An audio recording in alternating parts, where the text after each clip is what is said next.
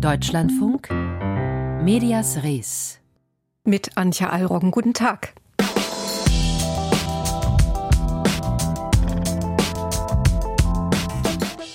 Wenn der gesellschaftliche Diskurs entgleitet, dann führt er auf Social Media schnell zu Shitstorms. Daran haben wir uns ja schon fast gewöhnt. Dieses Mal war ein Beitrag aus unserem Programm davon betroffen. Wie es dazu kam und was die Bildzeitung daraus machte, darum geht es gleich. Wenn der gesellschaftliche Diskurs gar nicht mehr geführt wird, sondern man zum Äußersten greift und mit Exkrementen auf eine Journalistin wirft, ist das kein Szenario aus einem billigen Buch, sondern hat sich am Wochenende tatsächlich ereignet. Wir fragen danach, was das über das Verhältnis zwischen Kunst und Kritik eigentlich aussagt. Eine Woche nach dem Erdbeben in der Türkei und Teilen Syriens ist das Thema heute schon wieder von den Titelseiten der überregionalen Tageszeitungen verschwunden. Größtenteils verdrängt von dem Ergebnis der Berliner Wiederholungswahl, während die Zahl der Todesopfer auf mehr als 35.000 angestiegen ist.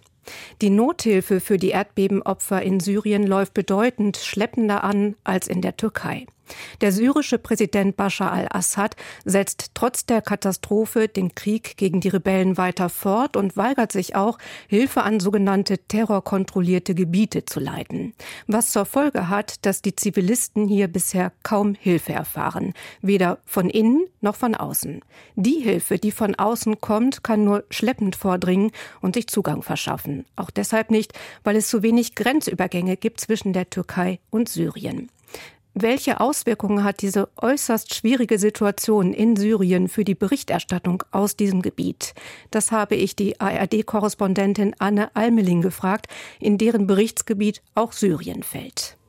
Das macht die Berichterstattung aus diesem Gebiet besonders schwierig, vor allem aus den Gebieten, die nicht von der Regierung Assad kontrolliert werden, sondern von Aufständischen. In der Region Idlib hat ja sozusagen die extremistische Organisation Hayat Tahrir Asham das Sagen. Und aus Sicherheitsbedenken waren wir auch in der Vergangenheit nur ganz selten, wenn überhaupt, dort vertreten.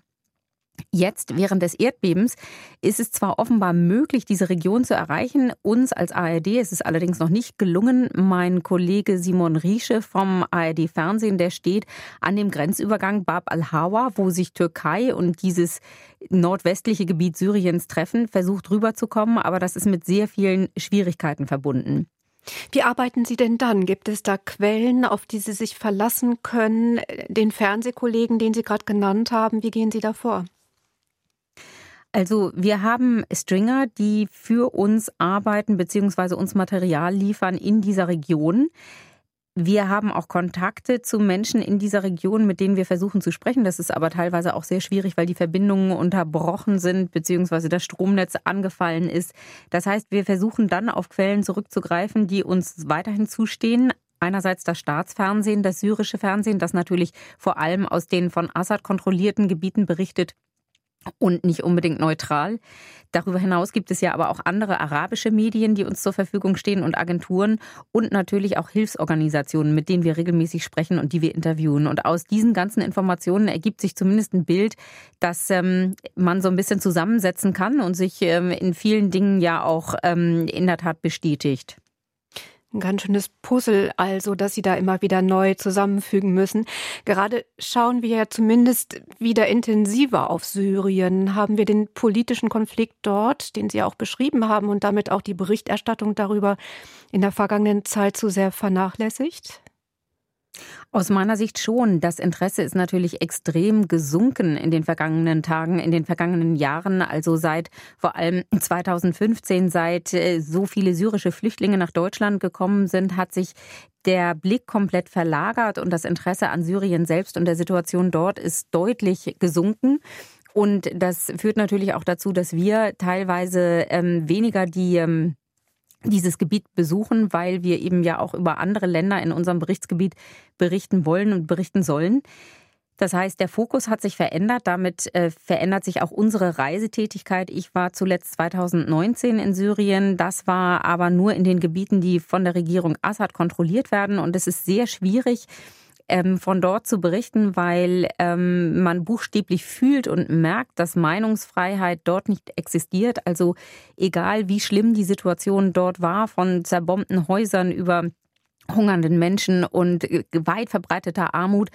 So ziemlich alle sagen eigentlich das Gleiche. Es geht uns gut und es wird jeden Tag besser und zum Glück ist unser Herrscher der Bashar al-Assad. Das heißt, das sind Aussagen, von denen wir einfach nur stark annehmen müssen, dass sie ähm, aus ja, strategischen Gründen getroffen werden, aber nicht unbedingt die Wahrheit beschreiben oder nicht wirklich die Situation beschreiben, denn die sieht einfach anders aus ist ja eigentlich eine schlimme Situation auch für Sie als Journalistin, dass Sie über ein Gebiet berichten müssen, ohne wirklich vor Ort sein zu müssen. Und man liest überall, dass die Lage gerade in Syrien ja katastrophal sein muss. Was, was macht das mit Ihnen? Das macht einen erstmal sehr, sehr nachdenklich natürlich über unsere eigene Berichterstattung. Wo legen wir den Fokus rauf? Wann unternehmen wir die Anstrengung, nach Syrien reinzukommen? Was wollen wir damit bezwecken? Welche Geschichte wollen wir erzählen?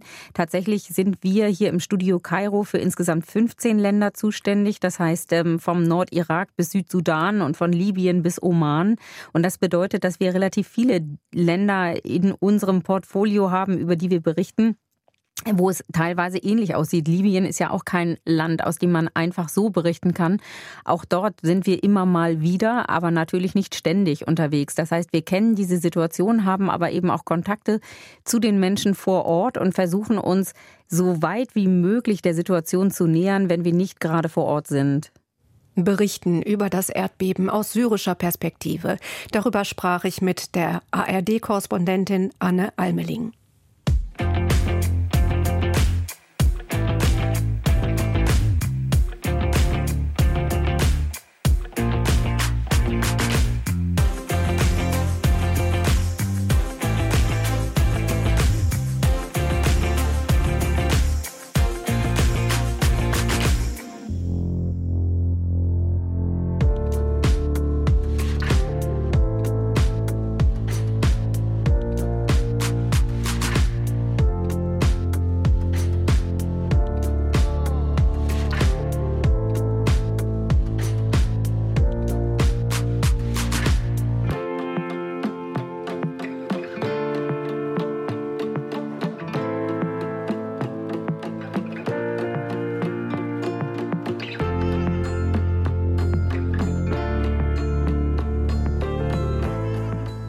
Was eine echte Kritik von einer affirmativen unterscheidet, das ist wohl Kenntnis über die Sache, Meinungsstärke, keine Angst vor Einschüchterungsversuchen. Im Fall von Wiebke Hüster, freie Tanzkritikerin, Sie kennen sie aus diesem Programm, ist all das vorhanden. Und dann das. Am Hannoveraner Staatstheater fand gestern ein Ballettabend unter dem Titel Glaube, Liebe, Hoffnung statt. Und Wiebke Hüster war ebenfalls dort und war in der Pause vom Ballettchef der Staats Staatsoper mit Exkrementen beschmiert worden, weil ihre Kritik auf das Stück wohl nicht so ausgefallen war wie erwünscht. Ballettchef Göke ist daraufhin suspendiert worden heute und hat nun Hausarrest. Hätte ich beinahe gesagt, Hausverbot. Doch damit ist der Vorfall noch nicht vom Tisch. Ludger Fittkau berichtet. Frank Rieger ist Landesvorsitzender des Deutschen Journalistenverbandes in Niedersachsen. Doch am vergangenen Samstag war er auch Besucher der Premiere des Ballettabends Glaube, Liebe, Hoffnung im Opernhaus Hannover. Frank Rieger hörte in der großen Menschenmenge im Theaterfoyer Schreie und sah einen Mann weglaufen. Später erfuhr er, dieser Mann war Marco Göke, der Direktor des Staatsballetts Hannover. Göke hatte zuvor der Journalistin Wiebke Hüster Hundekot ins Gesicht geschmiert, weil ihm offensichtlich eine Theaterkritik nicht gefallen hatte. Hüster arbeitet als freie Tanzkritikerin unter anderem für die Frankfurter Allgemeine Zeitung und den Deutschlandfunk. Der Journalistengewerkschafter Frank Rieger forderte umgehend eine Reaktion der Theaterleitung. In diesem Fall ist es ja so, dass die Frau als Theaterkritikerin, Ballettkritikerin beruflich tätig war. Und somit ist es nicht nur ein persönlicher Akt von Gewalt, sondern es ist auch noch ein Angriff auf die Pressefreiheit, weil es steht jedem Journalisten, jeder Journalistin in diesem Land zu, über ein Stück was sie besuchen in ihrem beruflichen Auftrag, das zu schreiben, was sie empfunden haben, was sie darüber denken.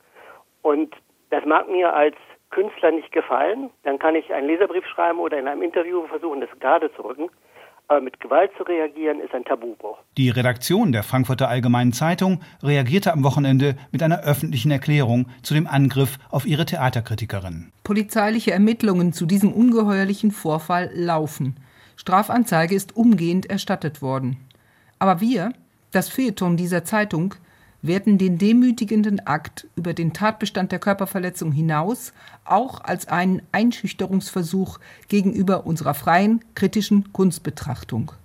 Goekes Grenzüberschreitung offenbart das gestörte Verhältnis eines Kunstschaffenden zur Kritik. Die bewusste Herabsetzung und Erniedrigung, die aus der vorbereiteten Exkrementenattacke hervorgeht, nehmen wir sehr ernst. Sie zeugt vom fatalen Selbstverständnis einer Persönlichkeit in hochsubventionierter Leitungsfunktion, die meint, über alle kritische Beurteilung erhaben zu sein und sich ihr gegenüber im Zweifelsfall auch durch Anwendung von Gewalt ins Recht zu setzen.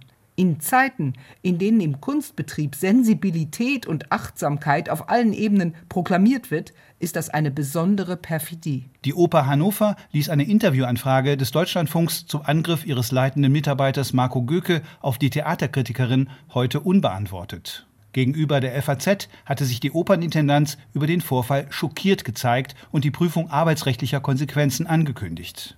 Frank Rieger, der Vorsitzende des Deutschen Journalistenverbandes in Niedersachsen, kann sich nicht vorstellen, dass Göke nach diesem Vorfall sein Amt als Chefchoreograf des Staatsballetts Hannover weiter ausüben kann. Deutschland ist ein Rechtsstaat. Nach meiner Vorstellung allerdings ist Herr Marco Göke in dieser Funktion nicht mehr tragbar. Wer sich so außer Kontrolle benimmt, kann in dieser Funktion eigentlich nicht verbleiben. Aber wie gesagt, das ist eine juristische Frage, das dürfen Juristen klären.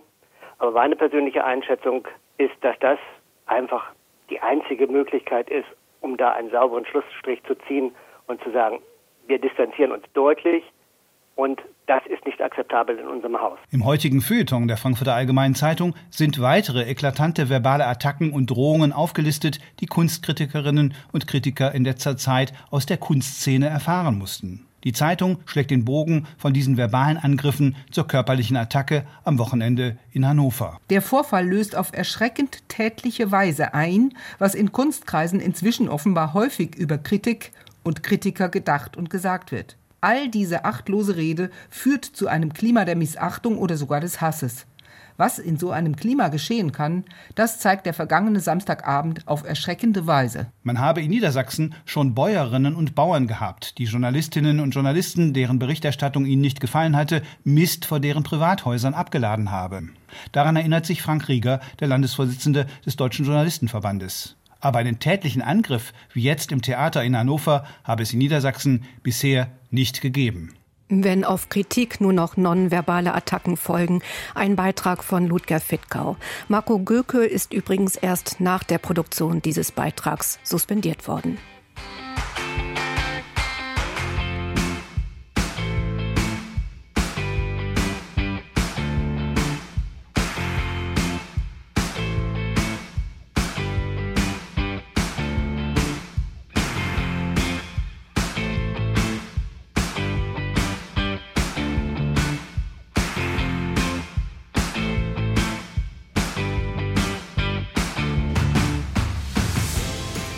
Kaum ein Thema wurde in den vergangenen Wochen so heftig und auch kontrovers diskutiert wie die Frage, ob Deutschland Waffen und auch Panzer an die Ukraine liefern soll oder nicht. Ablesen lässt sich das allein an der Fülle von Hörermails, die unser Programm dazu erreichten. Einer der Hörer ist Joachim Höppner, 96 Jahre alt, lebt heute in Dresden und war als damaliger 19-jähriger Panzersoldat in der Wehrmacht und hat im Zweiten Weltkrieg die verlustreiche Offensive in den Ardennen miterlebt. Und in seiner Mail stand unter anderem, Panzer an die Ukraine zu liefern, das finde er falsch. Die würden den Krieg nur verlängern. Unser Landeskorrespondent in Sachsen, Alexander Moritz, hatte Joachim Höppner besucht und einen Beitrag über seine Position gemacht. Der Beitrag lief am vergangenen Freitag in unserem Programm und sorgte im Anschluss für sehr viel Wirbel auf Twitter, anschließend auch in der Bildzeitung.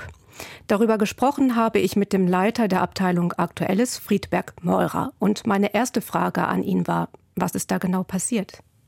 Wir hatten diesen Brief bekommen von Joachim Höppner und fanden das interessant, jemanden, der in einem dieser Panzer drin gesessen hat. Und der, wer sich das, äh, die Reportage, das Porträt von Alexander Moritz anhört, sehr eindringlich am Anfang schildert, äh, wie das war in der Ardennes-Schlacht. Er hat nur überlebt, weil er so jung war und durfte dann letzten Endes dann bei, bei der Offensive nicht dabei sein. Und alle seine Kameraden sind gestorben und zwar einen ziemlich qualvollen Tod. Dann ging es in der nächsten Etappe weiter als Kriegsgefangener in der Ukraine. Wie schrecklich er da die Zerstörungen fand, vorfand, durch die Wehrmacht verübt 1945 und schlussendlich sagte er deswegen nie wieder Krieg, äh, keine Waffenlieferung. Das fanden wir interessant. Ich fand es interessant. Ich habe den Alexander Moritz angerufen, habe mit der Chefredakteurin geredet, wir haben es diskutiert, wir fanden es alle interessant diese Position mal auszuleuchten. Und dann plötzlich über das Wochenende schwillt bei Twitter und dann befeuert von der Bildzeitung an, äh, Deutschlandfunk interviewt, Wehrmachtssoldaten, Deutschlandfunk leistet sich Nazi-Patzer. Äh, ich gebe zu, dass mit dem Nazi-Patzer, das weise ich zurück, das halte ich für grotesk äh, falsch. Das ist ja vielleicht auch so ein Framing, Patzer, Panzer. Unter dieser Überschrift sieht man einen Panzer. Das soll ja wahrscheinlich doch noch mehr triggern und wird verbunden ja auch mit einer Kritik, so einer Generalkritik an öffentlich-rechtlichen. Das ist mir mit der, mit der Alliteration noch gar nicht aufgefallen. Hm. Panzer, Panzer, ich glaube, da, ja. Äh, das, es wird sehr schnell Wehrmacht, Nazi, alles in einem Topf gefasst. So, wenn es heißt, Deutschlandfunk interviewt Wehrmachtssoldaten. Oder gerade lese ich was anderes, irgendeiner hat in einem Blog geschrieben, Deutschlandfunk interviewt Wehrmachtsoper. Wir haben jemanden interviewt, der heute 96 Jahre alt ist, der als 18-, 19-Jähriger vom Reichsarbeitsdienst wechselte in den Krieg. Ich gebe zu, es erinnert mich auch an meinen Vater, der nicht freiwillig zur Wehrmacht gegangen ist, der mir glaubhaft immer versichert hat, er ist ein Hitlergegner, er ist als Katholik aus, der, aus dem Postdienst rausgeschmissen worden. Aber was der Mann sagte, diese Erinnerung, ich glaube, das hätte auch mein Vater sagen können. Und es ist nicht jeder, der bei der Wehrmacht war, ein Nazi. Bei Twitter müssen wir vielleicht noch nachtragen, gab es drei Millionen Aufrufe dazu, aber nur an die tausend haben den Beitrag dann gehört, den Sie ja gerade so ein bisschen beschrieben haben. Was sagt das denn aus? Ich glaube, das ist wirklich ein inter interessantes Phänomen. Ich glaube wirklich, die meisten, die jetzt darauf einschlagen und das so heftig kritisieren, die haben es nicht gehört viele Kollegen von mir, die ich dann auch darauf angesprochen habe, freie Mitarbeiter, Freunde, Bekannte, haben sich das angehört und sagen, das ist eigentlich sehr, ja, sehr persönlich. Es hat diesen Duktus, er dieser Mann hat furchtbare Dinge erlebt und kommt damit zu dem Ergebnis, ich möchte nicht wieder, dass solche Waffen eingesetzt werden. Also die anderen äh, 1,9 Millionen, die lesen nur die Schlagzeile Deutschlandfunk in, in interviewt Wehrmachtsoper oder Wehrmachtssoldaten und das kriegt dann einen Spin, der nur entstehen kann, ja, wenn man es nicht gehört hat. Es gibt eine Umfrage im Rahmen des ARD Deutschland Trend 2023. Da gaben 44 Prozent der Befragten an, dass sie die bisherige Unterstützung der Ukraine mit Waffen seitens der deutschen Bevölkerung für angemessen halten. Äh, wie kann es denn gelingen, den, den anderen Teil der Befragten, den es da ja auch gibt, äh, ebenso bei der Berichterstattung abzubilden? Das ist wahrscheinlich ja der Versuch gewesen, nehme ich mal an. Das ist ein Teil des Versuchs gewesen, absolut. Wir sehen uns einer Flut von Zuschriften aus. Wie könnt ihr immer nur die Position vertreten, Waffen, Waffen, noch mehr Waffen? Ihr seid Kriegstreiber. Ihr macht Frontbericht. Berichterstattung ist uns alles vorgehalten worden. Ja, diese, dieses Porträt des alten Mannes, der im Panzer war und überlebt hat, ist ein Teil gewesen, um ja auch den Scheinwerfer in diese Richtung hin zu leuchten. Warum sind so viele in Deutschland mehr als in Großbritannien und in anderen Ländern gegen Panzerlieferung? Warum haben Deutsche auch mehr Angst? Das kann sich alles ausweiten zu einem dritten Weltkrieg und das wird der Krieg, an dem wir beteiligt sind, aktiv mit eigenen Soldaten. Warum ist das in Deutschland so ausgeprägt? Und warum? Die Antwort ist der, der Zweite Weltkrieg in unserer DNA und unser Versuch war, ähm, exemplarisch an diesem alten Herrn Joachim Häupner zu zeigen, er steht schon für diese, ja, für diesen Mindset in Deutschland, für dieses historische Bewusstsein, das uns zugrunde liegt. Aber ist dieser Hörer mit seinen 96 Jahren dafür ein wenig zu alt, um äh, diese, diesen Teil der Bevölkerung zu repräsentieren? Oder auch anders gefragt, eignet sich ein Porträt dazu, um eine grundsätzliche Position zu spiegeln? Das alleine reicht nicht, mit Sicherheit nicht. Der 96-Jährige ist auch nicht der richtige Ansprechpartner, um das Für und Wider des Ukraine-Einsatzes, der Unterstützung der Waffenlieferungen, der Politik der Bundesrepublik Deutschland und so weiter zu diskutieren. Das überforderte man, das war auch nicht der Ansatz gewesen. Der Ansatz war zu zeigen, das hat jemand erlebt und aus diesem Erlebnis ist er zum Pazifisten geworden, wie viele andere in Deutschland auch, die den Pazifismus dann äh, sozusagen geistig geerbt haben. Was lernen Sie denn daraus jetzt diese Frage, auch was Twitter anbetrifft? Sie können ja versuchen, in die Tiefe zu gehen. Es ist ja auch kritisiert worden, Sie hätten eigentlich mit dem Beitrag noch mehr in die Tiefe gehen müssen, um die Geschichte und die Beziehung des Hörers, in, also seine Rolle innerhalb des Krieges nachzuzeichnen. Aber wie ist das möglich, wenn Twitter sofort reagiert in beide Richtungen hin? Wollen Sie, können Sie mit Twitter künftig noch zusammenarbeiten?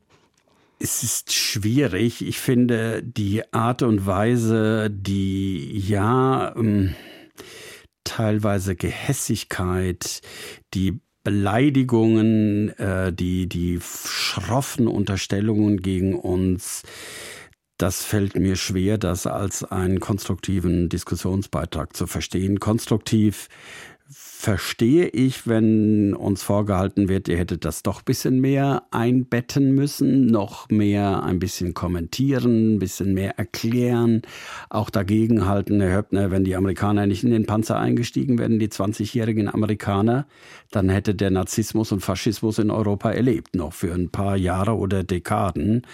Also andere Leute ziehen aus dem Krieg andere andere Schlussfolgerungen, aber dieser, dieses, dass die Leute so schroffe Meinungen äußern, ohne auch nur ansatzweise sich zu bemühen, das Stück überhaupt nur zu hören, das ähm, hat für mich mit Diskussionskultur, jedenfalls mit einer, mit der ich etwas anfangen kann, wenig zu tun. Friedbert Meurer über die heftigen Reaktionen auf einen Beitrag. Wie viele Menschen das Thema Panzerlieferungen an die Ukraine gerade umtreibt, das ist auch Thema unseres Podcasts nach Redaktionsschluss. Auch hier kommt ein Hörer zu Wort. Dieter Reg kritisiert, dass der Deutschlandfunk zu einseitig und das heißt in seinen Augen pro Lieferungen berichtet.